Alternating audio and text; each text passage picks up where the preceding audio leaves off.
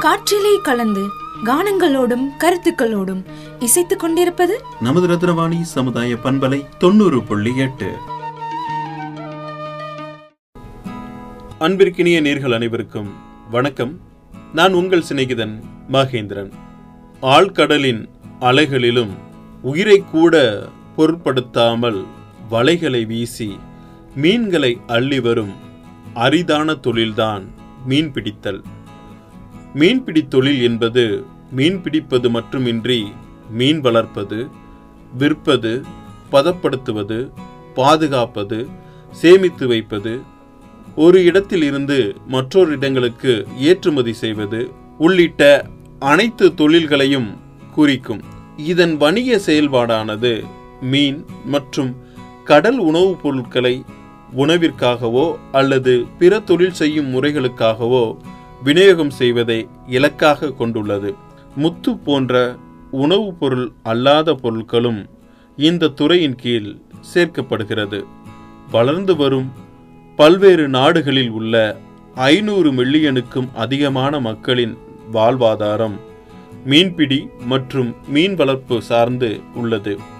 மீன்பிடி தொழில் என்பது பண்டைய காலம் தொடங்கி இன்று வரை நீடித்தாலும் பதினெட்டாம் நூற்றாண்டில் இருந்துதான் மீன் வகைகளின் அடிப்படையில் மீன் பிடித்து தரம் பிரிக்கும் நடைமுறை கொண்டு வரப்பட்டது உலக மக்களில் இருபத்தைந்து சதவீதத்திற்கும் அதிகமானோர் தங்களின் புரத தேவைக்காக மீன்களையே நாடியுள்ளனர்.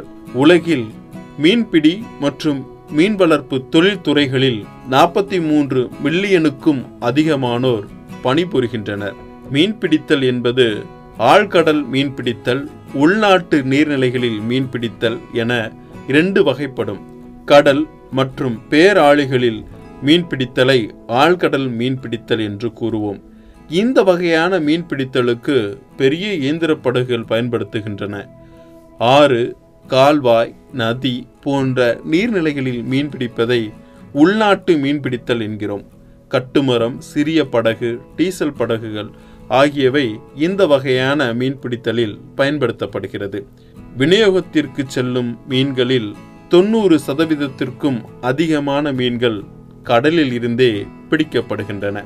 ஐநா சபையின் சமீபத்திய ஆய்வுகளின் அடிப்படையில் அளவுக்கு அதிகமான மீன்பிடி காரணமாகவும் பெரும்பாலான மீன்களின் வாழ்விடம் அளிக்கப்பட்டதாலும் உலக வெப்பமயமாதல் காரணமாகவும் உலகில் மூன்றில் இரண்டு பங்கிற்கும் அதிகமாக மீன்பிடி தொழிலானது வீழ்ச்சியடைந்து உள்ளதாக கூறப்படுகிறது.